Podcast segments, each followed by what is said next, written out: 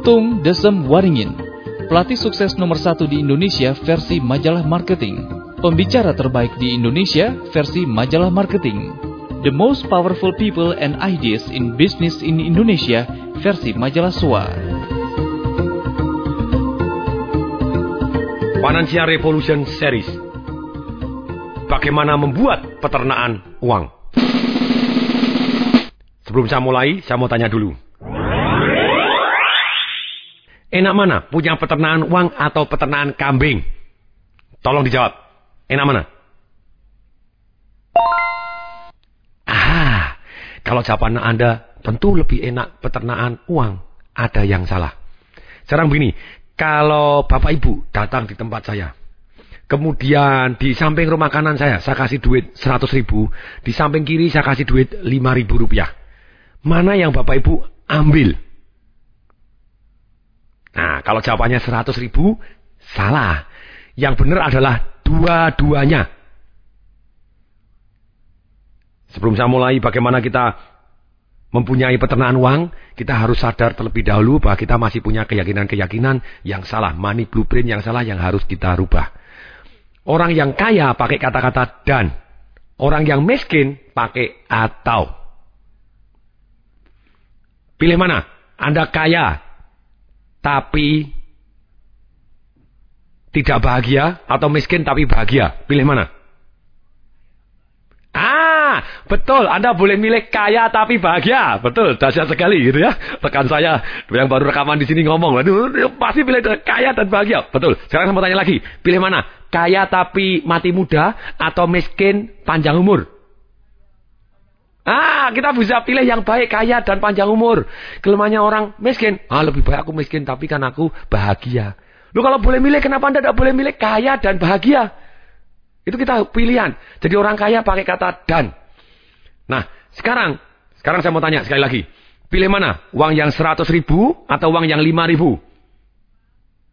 Dua-duanya, boleh kok kita boleh milih dua-duanya. Ambil dua-duanya, boleh toh. Selama sama menguntungkan, kenapa tidak? Sekarang saya ulangi lagi pertanyaannya. Pilih mana? Punya peternakan uang atau peternakan kambing? Dua-duanya, betul sekali. Kalau sama-sama menguntungkan, pilih dua-duanya. Ini strategi keyakinannya orang yang benar.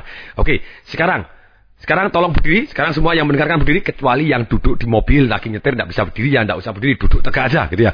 Semua berdiri, semua berdiri, yang mendengarkan berdiri, tolong pegang tangan di hati, ikutin kata-kata saya. Mulai hari ini.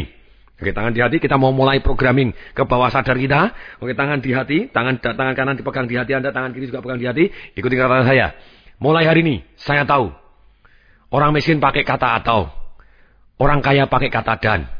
Dan saya adalah orang kaya dan untuk itu saya pilih menggunakan kata-kata dan. Saya pilih menjadi kaya dan bahagia. Saya pilih menjadi kaya dan sehat. Saya memilih kaya dan panjang umur. Saya pilih kaya dengan berat badan tubuh yang langsing, yang ideal. Saya pilih kaya dan keluarga harmonis. Saya pilih kaya dan mempunyai anak-anak yang sukses serta berbakti kepada orang tua. Saya pilih kaya dan seksnya kuat. Boleh, apa pun yang Anda mauin, biar komplit semuanya boleh aja, gitu ya. Setelah pegang tangan di hati dan Anda ngomong seperti itu, pegang tangan kanan Anda ke dahi Anda, ikutin kata-kata saya. Ini adalah pemikiran triliuner saya. Yes. Nah, silakan duduk lagi, mari kita dengarkan. Atau Anda boleh sambil berdiri, sambil gerak juga boleh dengarkan, gitu ya. Untuk mempunyai peternakan uang, kita butuh punya strategi dan keyakinan yang benar. Sekali lagi dua hal yang selalu kita butuh, strategi dan keyakinan yang benar. Keyakinan itu sendiri 80%, strategi 20%. Setelah Anda di CD bagaimana uang mengejar kita sudah mulai berubah keyakinan-keyakinan yang salah, money blueprint yang salah, sukses blueprint yang salah dan kemudian sudah mulai dirubah jadi yang benar, benar dan yang lebih baik. Nah, sekarang kita akan ngomong tentang strategi dan keyakinan bagaimana mempunyai peternakan uang. Strategi bagaimana punya peternakan uang sebetulnya hanya ada tiga. Sekali lagi, ada berapa? Tiga, oke selalu dijawab. Kalau Anda menjawab, ikut menjawab sambil mendengarkan begini, Anda akan jauh lebih segar dengerinnya, tidak sempat ngalamun, dan Anda akan mendapatkan manfaat yang lebih banyak daripada hanya mendengarkan lula, lolo, lula, lolo. Ketika Anda kaget, ditanya, huh? ngetes kan bahaya. Jadi lebih baik benar-benar, mari kita dengarkan dengan cara aktif. Ketika saya minta dijawab, tolong suarakan jawaban Anda. Jadi ada tiga hal strategi bagaimana punya peternakan uang. Satu adalah dengan menunda kesenangan. Sekali lagi, satu adalah menunda apa? Kesenangan. Yes, betul sekali. Yang kedua adalah melakukan aset alokasi. Yang kedua adalah melakukan apa? Aset alokasi. Maksudnya apa? Nanti akan saya jelaskan lebih detail lagi. Yang ketiga kita melakukan alokasi kesenangan. Yang ketiga, melakukan apa? Yes, alokasi kesenangan. Nah sekarang kita akan jelaskan satu persatu. Menunda kesenangan. Ini ada cerita ada anak-anak umur 5-6 tahun dites dari satu fakultas psikologi yang sangat-sangat top di luar negeri. Mereka dites dikasih permen coklat. Dikasih permen coklat di depannya, diomongin. Anak-anak, adik-adik, kalau Anda mau coklatnya sudah milik Anda, boleh dimakan.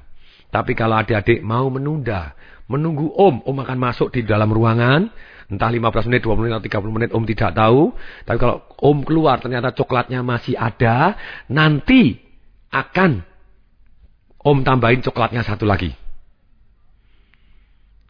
Yang menarik, apakah mereka yang menunggu? Yang menarik begini.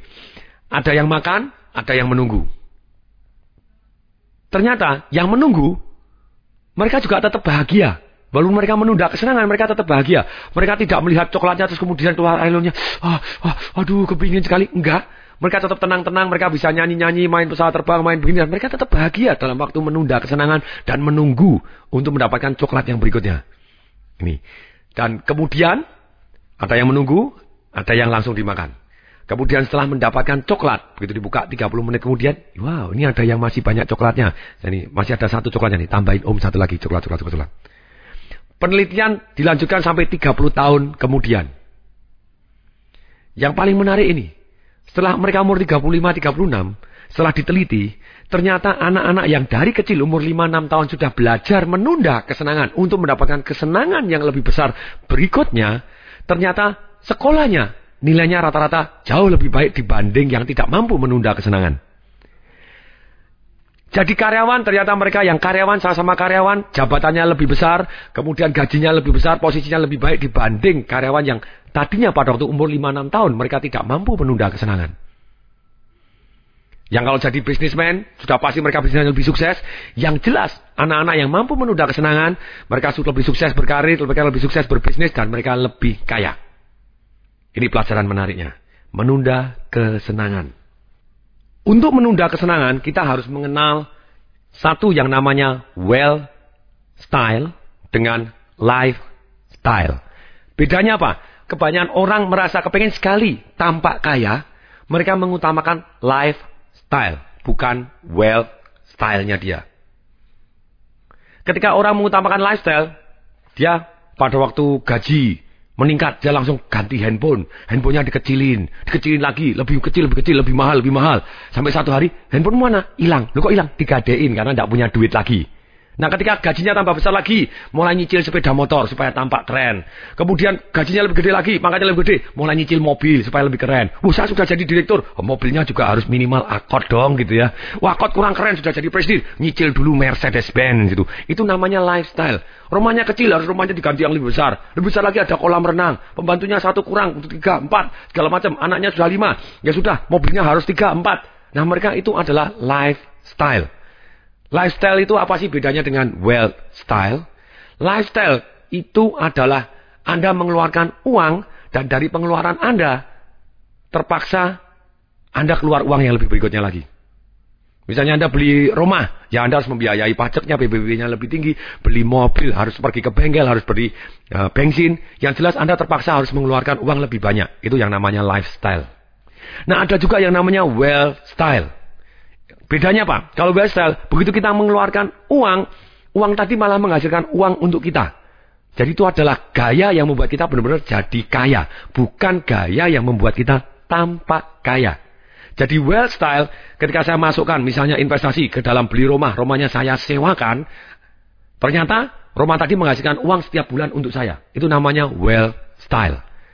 Saya buka bisnis-bisnis, saya investasi misalnya di reksadana ataupun di saham yang ada capital gain juga, kemudian ada juga pembagian dividen, ada royaltinya, pembagian keuntungan. Nah itu adalah well style. Ada orang tanya, Pak kalau menunda kesenangan itu maksudnya yang bagaimana?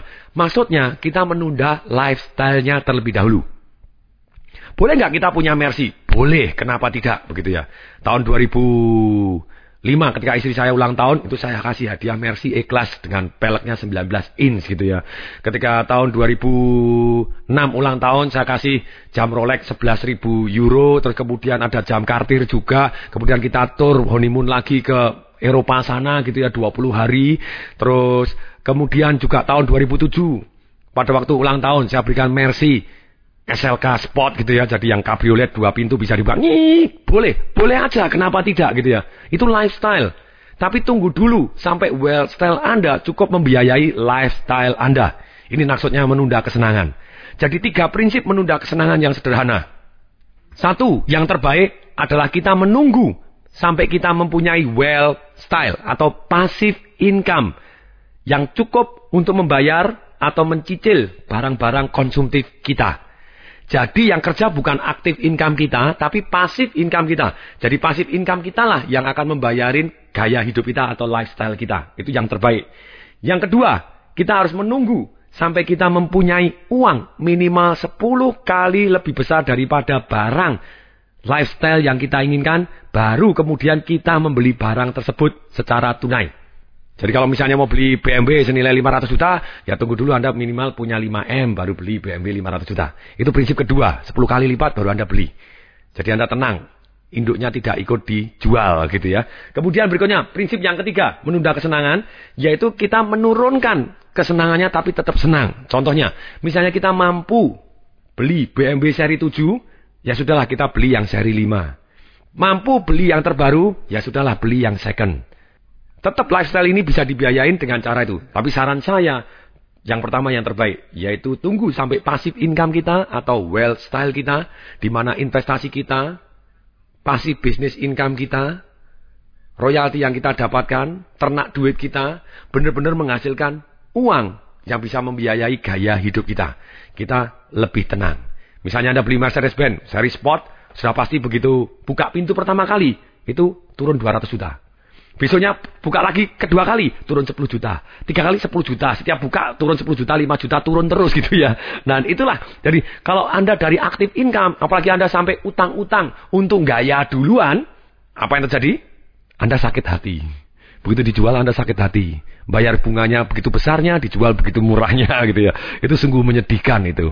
Memang ada beberapa level konsumtif gitu ya. Ada ada level konsumtif yang paling jelek tadi kalau ini tadi prinsipnya kita harus menunda kesenangan tadi adalah tunggu sampai pasif income-nya. Yang pertama, yang kedua ya kita punya 10 kali lipat kita berikan tunai. Yang ketiga adalah yang anda menurunkan kadar kesenangan. Bisa beli seri 7, beli seri yang 5. Begitu ya. Beli, beli S-Class, beli yang E-Class. Tidak masalah. Turunkan sedikit. Sisanya dikasihkan ke style Anda atau pasif income Anda. Ternak duit Anda. Nah, yang paling jelek, yaitu yang level keempat, yang paling jelek untuk ceritanya prinsip Menunda kesenangan ini, ini bukan menunda kesenangan lagi, tapi Anda memajukan kesenangan. Ini yang paling parah. Rata-rata orang di Indonesia kalau saya tidak boleh ngomong 80% ya sudahlah 50%. Padahal saya yakin lebih dari atas 80%. Apa yang dilakukan? Mereka utang duluan untuk menikmati kenikmatan jangka pendek, jangka panjangnya sengsara setengah mati. Mereka nyicil A, nyicil B, nyicil C, nyicil D untuk dinikmatin untuk gaya kelihatannya tampangnya tampang kaya, tapi utangnya tagihannya kagak karu-karuan. Tagihan kartu kreditnya ada 8, masing-masing satunya sudah mentok semua, 20 juta, 20 juta, 160 juta, dituntut sana, digugat sini, diributin, penagihan, dikembrongin, ditongkrongin, ditagih. Hidupnya tidak nikmat. Karena dia bukan menunda kesenangan, tapi malah memajukan kesenangan. Itu yang paling parah gitu ya. Jadi saran saya, please deh, kita lebih baik sabar dulu. Boleh nggak senang-senang? Boleh. Pada waktu saya mulai ngajar Financial Revolution, di awal-awal karir saya. Saya naik mobil Panther Miyabi. Warnanya ungu, tahun 95 96 gitu ya. Penyok depan, penyok atas, penyok bawah. Kadang hujan gitu saya harus basah kuyup karena wipernya mati jadi tangannya harus jadi wiper keluar gitu baru baru bisa terang takut tabrak begitu. Ya. Tapi apa yang terjadi? Tetap saya tidak jual. Ketika saya ngasih seminar-seminar tentang bagaimana jadi kaya dengan cepat dan aman seperti begitu, orang tanya, "Wah, ngajar bagaimana jadi kaya?" Ternyata naik mobilnya Panther penyok, warnanya ungu lagi. Dia belum tahu rahasia satu lagi bukan punyanya lagi. Ternyata pinjaman dari adik saya, dari saya sendiri tidak punya mobil. Tapi saya punya prinsip terserah, saya mau benar-benar kaya kok, bukan tampak kaya. Bukan lifestyle-nya yang gayanya doang enggak, tapi punya well style yang menunjang kita jadi kaya. Nah, untuk menunda kesenangan ini butuh disiplin. Setelah saya cukup disiplin, makanya hari ini saya nikmatin benar istilahnya well style saya sedemikian sehingga well style saya cukup membiayai, membiayai cut sedemikian sehingga well style saya cukup untuk membiayai lifestyle saya. Kemudian strategi kedua untuk bagaimana mempunyai peternakan uang. Kalau yang pertama adalah strateginya menunda kesenangan, yang kedua adalah melakukan satu yang namanya aset alokasi. Aset alokasi ini kita memanfaatkan satu yang namanya pilihan investasi yang tepat. Kemudian yang kedua adanya uang yang kita sisihkan dari menunda kesenangan sana. Yang ketiga, adanya faktor bunga berbunga yang digulungkan terus-menerus, tidak diambil hasilnya tapi digulungkan lagi. Yang keempat, adanya waktu. Waktu kita sudah punya, pilihan yang tepat kita bisa terus belajar. Bunga berbunga sudah ada di mana pun, serta uang karena kita sudah menunda kesenangan maka kita punya. Jadi empat-empat yang kita sudah punya, uang, investasi yang kita pilih tepat, yang bisa berbunga-berbunga. Yang ketiga, yang keempat adanya waktu. Makanya kita akan pasti kaya. Ini prinsip peternakan uang. Ada cerita ketika Albert Einstein pertama kali datang di Amerika. Dan kemudian setelah dia berkeliling-keliling Amerika. Kemudian mau pulang ke negaranya sebelum dia akhirnya pindah ke Amerika. Ditanya oleh wartawan di Amerika. Albert Einstein, apa yang paling kamu sukai dari Amerika? Jawabannya begini, saya suka keajaiban dunia yang ke-8. Wartawannya, what? Memangnya ada keajaiban dunia yang ke-8? Albert Einstein ngomong, saya 1 sampai 7 saya juga nggak hafal, tapi yang ke-8 saya tahu persis ada di Amerika. Apa itu? Bunga berbunga. Sebelumnya bagi yang agamanya tidak mengizinkan tentang bunga, saya juga bisa katakan bagi hasil yang tidak diambil digulung lagi. Boleh? Jadi kita bisa kok metode syariah yang menghasilkan income dari kita tapi kita tidak ambil, kita gulungkan lagi. Itu samalah dengan bunga berbunga, tapi dengan bahasa yang berbeda yang lebih sah karena ada prinsip yang berbeda juga di belakangnya antara bunga dengan dengan prinsip bagi hasil gitu ya. Tapi dalam hal ini maksudnya apa? Ketika dapat bagi hasil, kita gulung lagi, gulung lagi, gulung lagi. Nah, keajaiban dunia yang ke-8 ini, contohnya misalnya, ada satu transaksi yang terbesar sepanjang sejarah. Pulau Manhattan yang di tempatnya ada New York, ada patung Liberty, ada ada Wall Street gitu ya.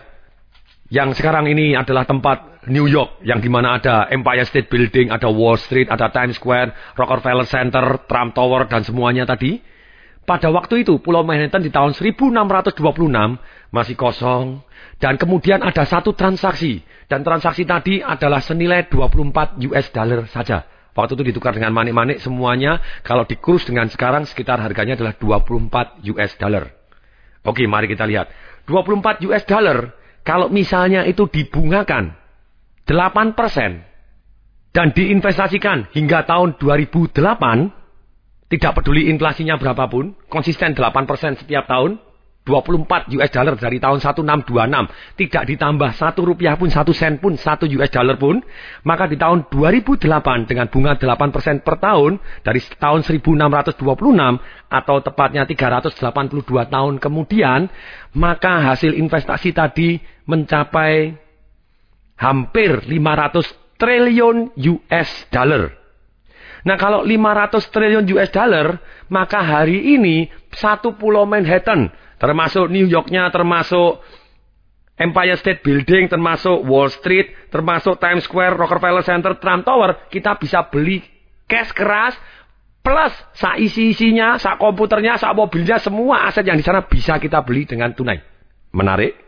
Sangat menarik gitu. Itulah yang namanya keajaiban dunia yang ke-8 versi Albert Einstein.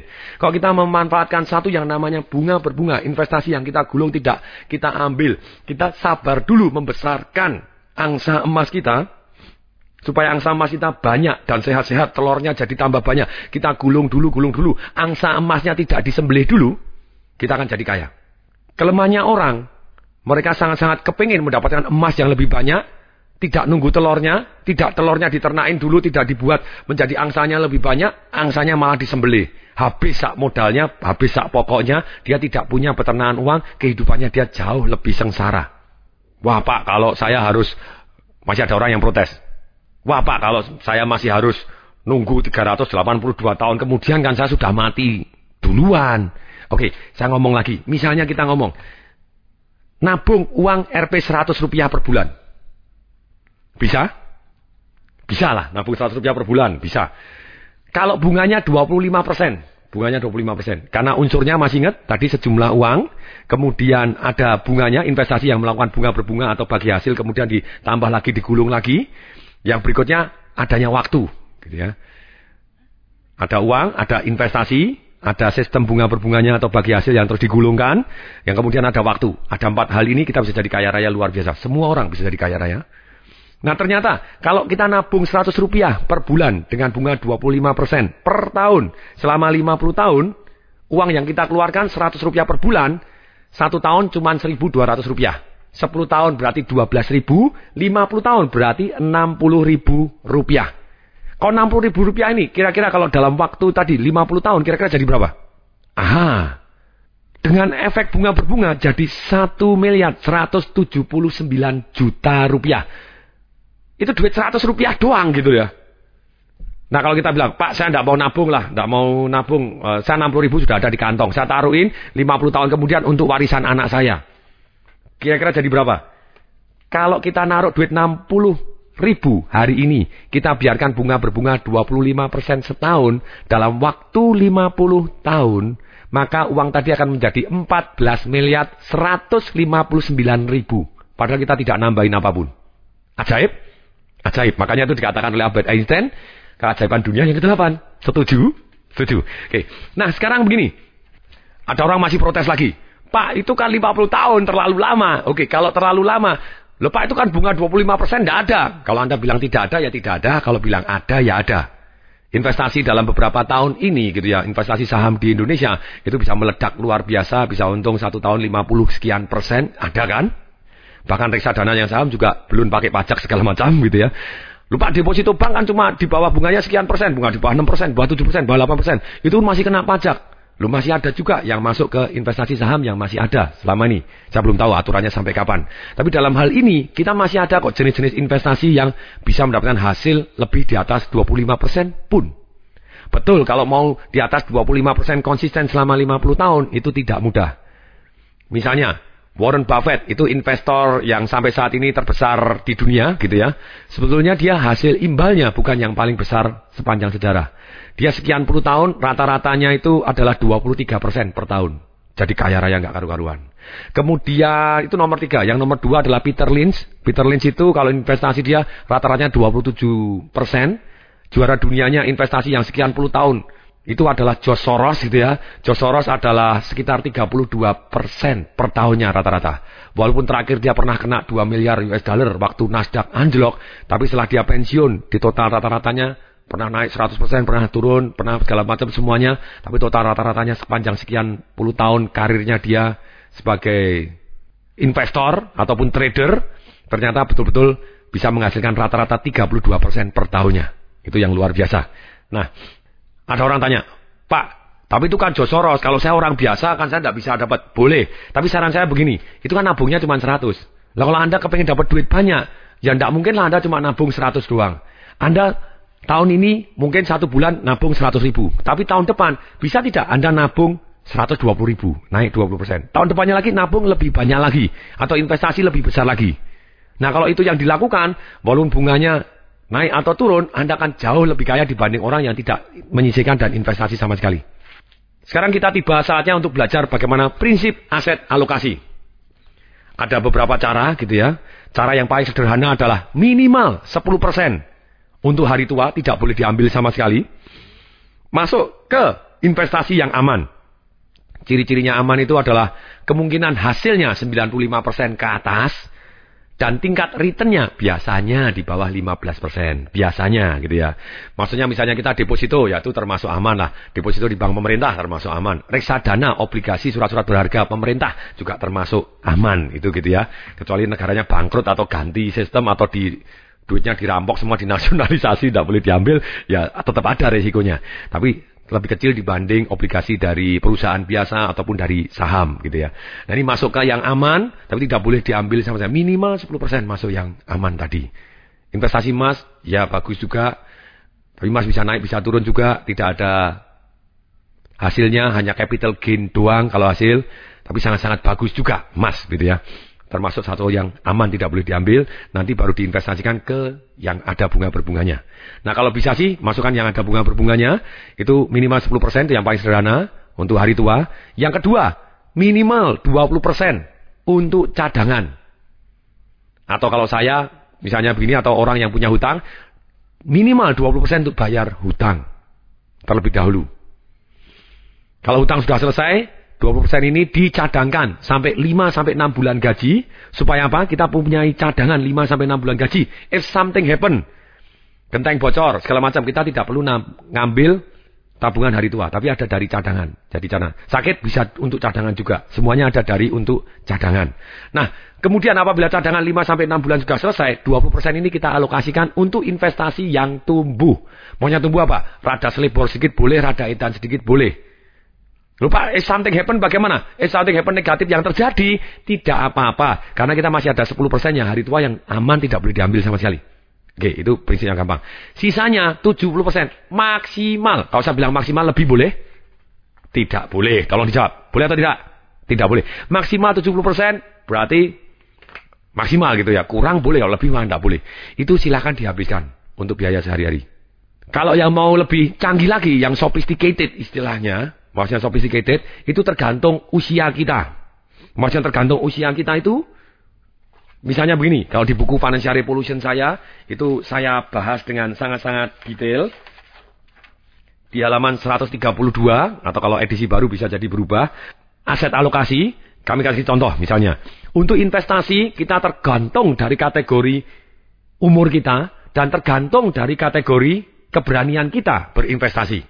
Contohnya, umur 20 sampai 30. Kalau kita termasuk orang yang berani, saya adalah orang yang agresif tipe investasinya, umur 20 sampai 30, mestinya Anda alokasikan kepada yang aman 20%, yang moderat, alokasi yang moderat. Maksudnya apa moderat? Moderat itu adalah bunganya atau hasilnya adalah 15% sampai 100% per tahun dengan tingkat kepastian hasil antara 70 sampai 95%. Nah, itu yang moderat. Nah kalau yang cepat atau agresif, jadi kita agresif, investasinya tetap ada yang aman, ada yang moderat, ada yang cepat atau agresif. Maksudnya apa agresif? Agresif itu adalah bunga atau hasilnya imbal baliknya di atas 100% dengan tingkat kemungkinan berhasil di bawah 70%. Itu termasuk kita berarti agresif, gitu ya. Nah, sekarang jadi kalau kita umur 20 sampai 30 kita kategori orang yang berani atau orang yang agresif, investasi kita yang aman taruh 20%, yang moderat 40%, yang agresif atau yang investasi yang tumbuh cepat dengan segala risikonya 40% juga. Itu contohnya. Kemudian misalnya kita umur 30 sampai 40. Kita kategorinya adalah moderat orangnya. Kalau kita kategori orang yang moderat atau orang yang tidak konservatif, tidak agresif, tapi orang yang berada di tengah, moderat. Makanya jenis investasi yang harus kita pilih, 40% masuk yang aman, 30% masuk yang sedang, 30% masuk yang agresif atau yang cepat. Nah tergantung umur kita juga. Misalnya kita sudah umur 60 tahun. Nah kalau misalnya umur 60 tahun, kalau kita kategori konservatif, tinggal 60 tadi ditambah 10%. Kalau kita konservatif berarti 70% kalau umurnya 60, 7% masuk yang aman, 15% masuk yang sedang, 15% masuk yang cepat atau yang agresif. Kenapa? Karena kembali lagi, hukum alam tidak bisa diingkarin. Manusia semakin umur itu berarti kemungkinannya, maksudnya begini. Kalau saya umur 30 tahun, kenapa saya boleh ambil risiko yang lebih besar dibanding orang yang umur 39? Atau kalau saya umur 39, kenapa saya boleh ambil risiko yang lebih besar dibanding orang yang umur 89 misalnya itu. Karena kalau saya belum berhasil, saya masih cukup umur atau cukup waktu untuk memperbaiki. Tapi kalau umur 89, terus kemudian mendadak bangkrut, misalnya ada satu yang namanya Charles Schwab. Charles Schwab itu adalah yang presiden direktur Bethlehem Steel. Dia termasuk salah satu orang yang sangat kaya. Seumur hidupnya dia pernah mendapatkan hasil sekitar 600 juta US di tahun 1920-an sekian sampai 1930-40. Tapi apa yang jadi? Pada waktu dia tua, lima tahun terakhir dalam hidupnya dia, dia hidup dalam kemiskinan. Tidak punya sepeser pun, satu sen pun, bahkan hidup dengan utang. Kenapa? Dia sudah cukup umur, dia ambil risiko yang besar, masuk ke saham, masuk ini segala macam, pem, sampai utang segala macam, pem, habis, habis semua. Kalau kita cukup muda, edan sedikit boleh nggak? Boleh lah. Karena masih cukup muda. Kalau belum berhasil, masih cukup muda untuk mengulangi. Kalau sudah berhasil, masih cukup muda untuk menikmati. Tapi kalau kita sudah mulai umur, kita jenis investasinya, walaupun kita kategori agresif pun, kita harus taruh yang ke aman jauh lebih banyak dibanding yang berisiko. Waktu itu ada satu pemilik radio, waktu saya selesai ngasih talk show di radio, terus kemudian langsung saya berangkat seminar, eh dia nyusul. Nyari saya di ruangan siaran dada kemudian dia nyusul. Nyusul ke tempat saya seminar nungguin sampai jam 8 malam selesai kemudian dia ketemu terima kasih Pak Tung. Saya dengerin siaran radio Anda saya baru sadar. Saya ini sudah umur 60 lebih ya. Ya benar ya Pak Tung Pak Tung ngomong. Kalau orang punya duit 10 miliar jadi 20 miliar dia tidak tampak pintar. Biasa-biasa aja. Dan gaya hidupnya juga tidak berubah begitu banyak. Sudah naik Mercy ya Mercy ya tidak berubah banyak lah. Tapi kalau 10 miliar jadi nol, tampak goblok setengah mati. Dan dan gaya hidupnya pasti berubah total. Saya ini mau buka ini Pak Tung, saya mau investasi gede-gede, tak taruh kan, saya mau utang. Saya pikir juga benar, saya sudah umur 60 sekian, hampir 70. Lah kalau saya taruh gini, tambah kaya juga, efeknya juga tidak begitu banyak dengan gaya hidup saya. Tapi kalau kena semua, saya sengsara sekali tuanya nanti. Kalau butuh kesehatan, butuh apa, saya celaka. Oh terima kasih Pak Tung, terima kasih. Saya bilang, you are most welcome. Saya bilang gitu. Terima kasih kembali begitu ya. Saya senang sekali bisa bermanfaat untuk orang yang banyak. Jadi mulai hari ini, Bapak Ibu, please deh, Anda melakukan aset alokasi berdasarkan tingkat umur Anda. Nah, itu satu, yang tadi yang sederhana, yang kedua yang canggih, yang ketiga yang jalan tengah. Yang sekarang saya mulai juga mulai ajarkan lebih daripada yang sederhana yang cuma 10, 20, 70 tadi. Yaitu apa? Saya ajarkan sekarang yang terbaru adalah aset alokasi